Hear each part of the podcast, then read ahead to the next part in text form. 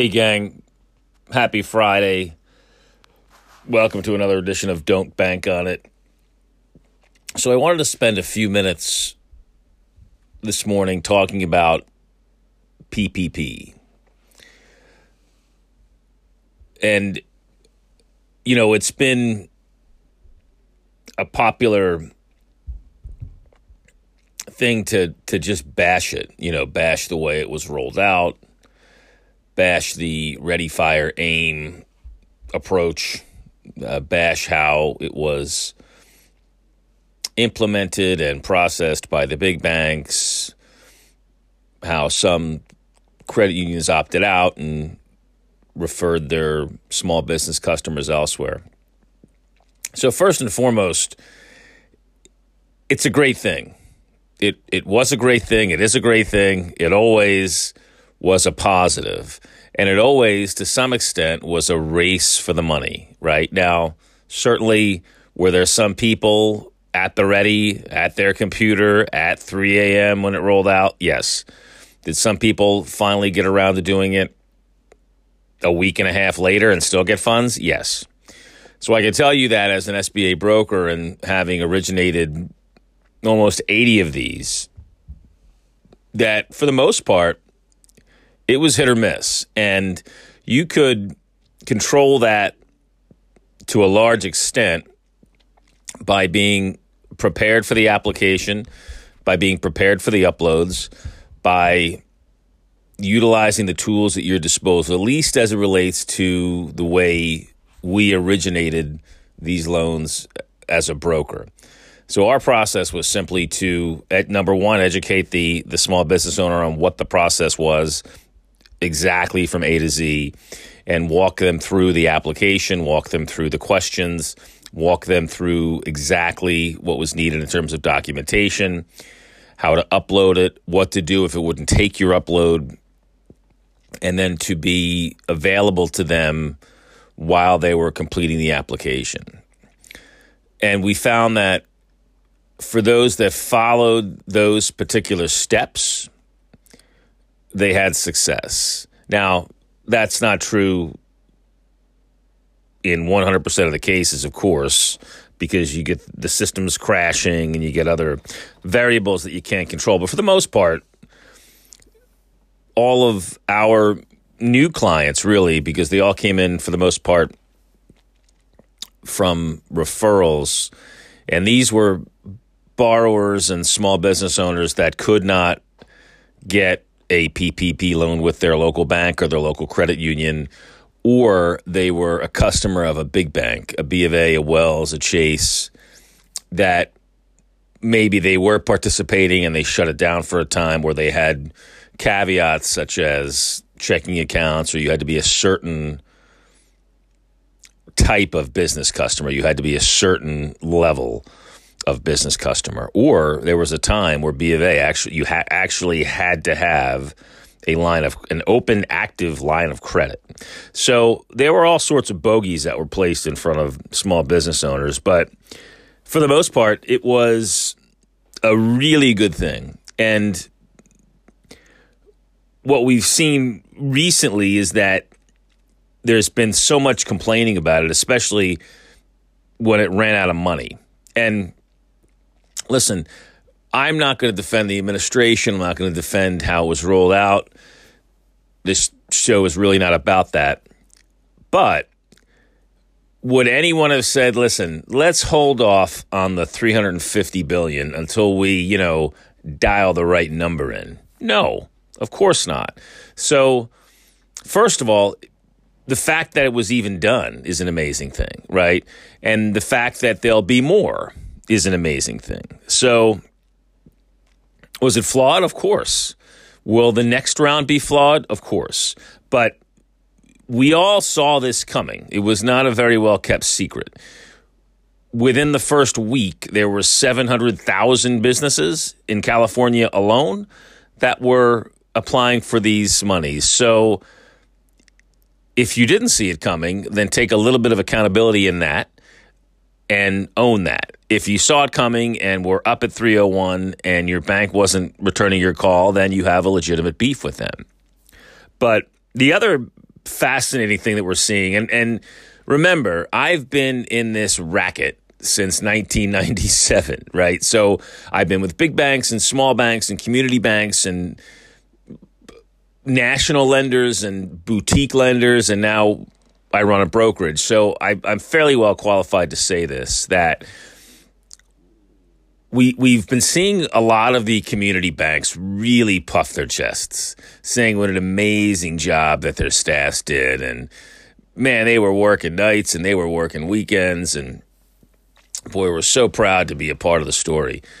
Okay, well, working nights and weekends as something to be celebrated, number one, is fundamentally flawed.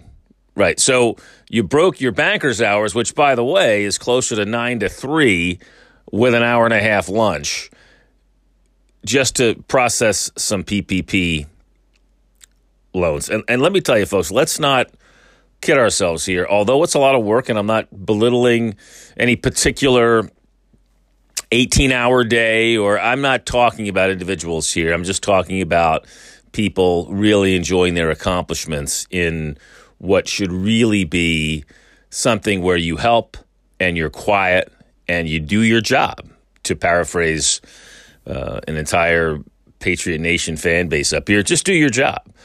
You've got small business customers that need a PPP loan to be processed. Go ahead and process it. It's not hard. I've my average time to process these loans was 15 minutes. I, I kid you not. We once you get a rhythm going, and if you've got a decent software package, it takes you five minutes to run down the required documents, another five minutes or 10 minutes to walk them through the application that they're going to complete online. Remember, this was entirely designed to be a paperless DocuSign environment. And another five or 10 minutes for some Q&A and for next steps and to manage their expectations. It's not a six, seven hour odyssey where you're doing deep forensic underwriting dives and taking it to committees and going back and forth with conditions. You're just not. For as flawed as this program was, they were and are fairly consistent with the documents that are required. And my advice to our clients was simply if you're not sure whether or not to upload a tax return or a 940 or a 941, upload it anyway. Upload it wherever you can because you can always peel back from that. You can't always go back in and add a, a document because you're just that that puts you even more into the abyss and the line has since formed to be longer and longer and longer and now you're back at, at the back of it. So that's number 1. A lot of the community banks are are are tripping over themselves about what an amazing job they did and and breaking their arms, patting each other on the back. Well, listen, if you if you're a bank with seven or eight, nine, ten branches, and this is for the most part a process. It's not a a true decision making endeavor on a on an SBA loan. It is a process. Um, so for for that particular model, right? If you've got a dozen branches, more or less, and you've got a full staff, and remember, everybody's been making money right up until this pandemic. So you've got plenty of money, you've got plenty of time, you've got plenty of staff. So let's get a couple dozen pizzas, let's get some soda, let's work the weekend and have a little fun with it. I don't know that it's something that needs to be shouted from the rooftops because to me, it's just another day. You can be proud of the accomplishment, you can be proud that you're helping, but to put yourself on a pedestal and even some of these things get carried away. There was a social media post the other day by one of the banks that thought they should be included among the list of helpers. No.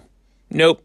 I'm not going to put myself or anybody that works at a bank with a with a nurse, with a doctor, with an EMT, with a police officer, a fireman, anybody that's got to be out there, with a spouse of a loved one who has a health condition that has to go to the hospital every day. It's completely different.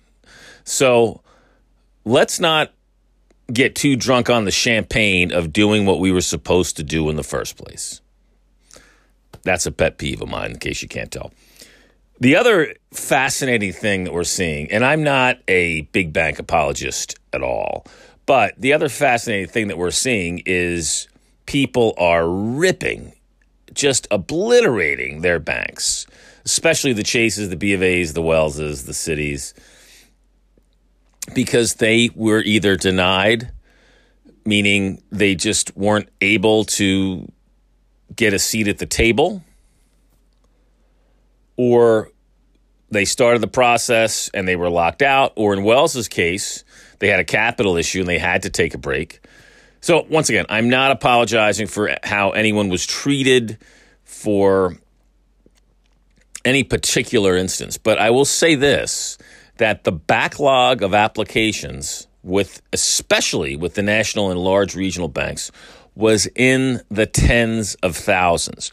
We would have conversations with underwriting managers and ask them, listen, we've got uh, you know standard loans here. Can we send our PPP loans to you? And they would say, you can, but you'd have to get in line behind the fifteen thousand that we got from Sunday night until this morning, and that was on a Tuesday.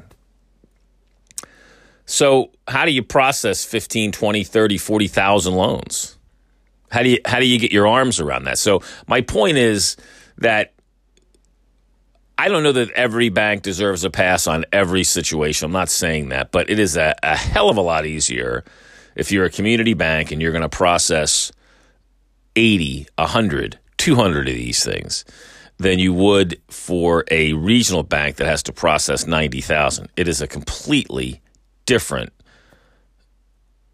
marching order.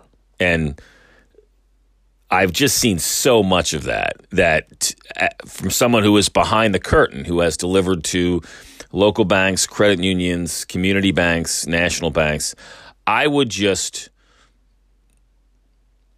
temper how I interpret all of the information coming from the big banks and the small banks. So I'll close with this for small business owners that are or have been locked out as of this point. There's a second wave coming, whether it's 250 billion or another 350 billion and how exactly it looks, how it's rolled out is to be determined. It's being negotiated right now. It'll happen. It'll come. It'll be here. So you'll have you have a very very good chance of getting funds for your business. Will it be perfect? Absolutely not. But there is an absolute chance that it can be really impactful on your business. It's coming. Be prepared because the lenders are prepared. So how, you, how are you prepared? You make sure you have your documents as fresh as you can. You make sure that you have letters of explanation saved in a PDF format if you don't have exactly what they're asking for. For example, if you're a sole prop and you haven't done your taxes yet, go ahead and do your taxes right now and then have that document because that's far likely far less likely to hold up your loan than if you don't have your tax return done for 2019 so get that done now. Um, be prepared for when it comes out because it's our belief that it will be coming out very soon. Uh, and then i think at that point if you don't get it again then you have to look inward now because you've got an opportunity to do all of your research, all of your due diligence to pick a bank to actually get your application in. We're taking applications, our partners are taking applications, and we're parking you in line for when this gets rolled out again. So, yes, this was a cluster. The next one will probably be a cluster, but make sure you have good support from your broker from your banker. Make sure you can always get them on the weekends. You can always get them in the evenings. You can always text them if you need to, and they'll respond right back. That shouldn't be a heroic effort in a pandemic. That should be the regular course of business. And that's the level of service that we strive for. So that's all I got on that topic. Have a great day. Thanks for listening. Go get them.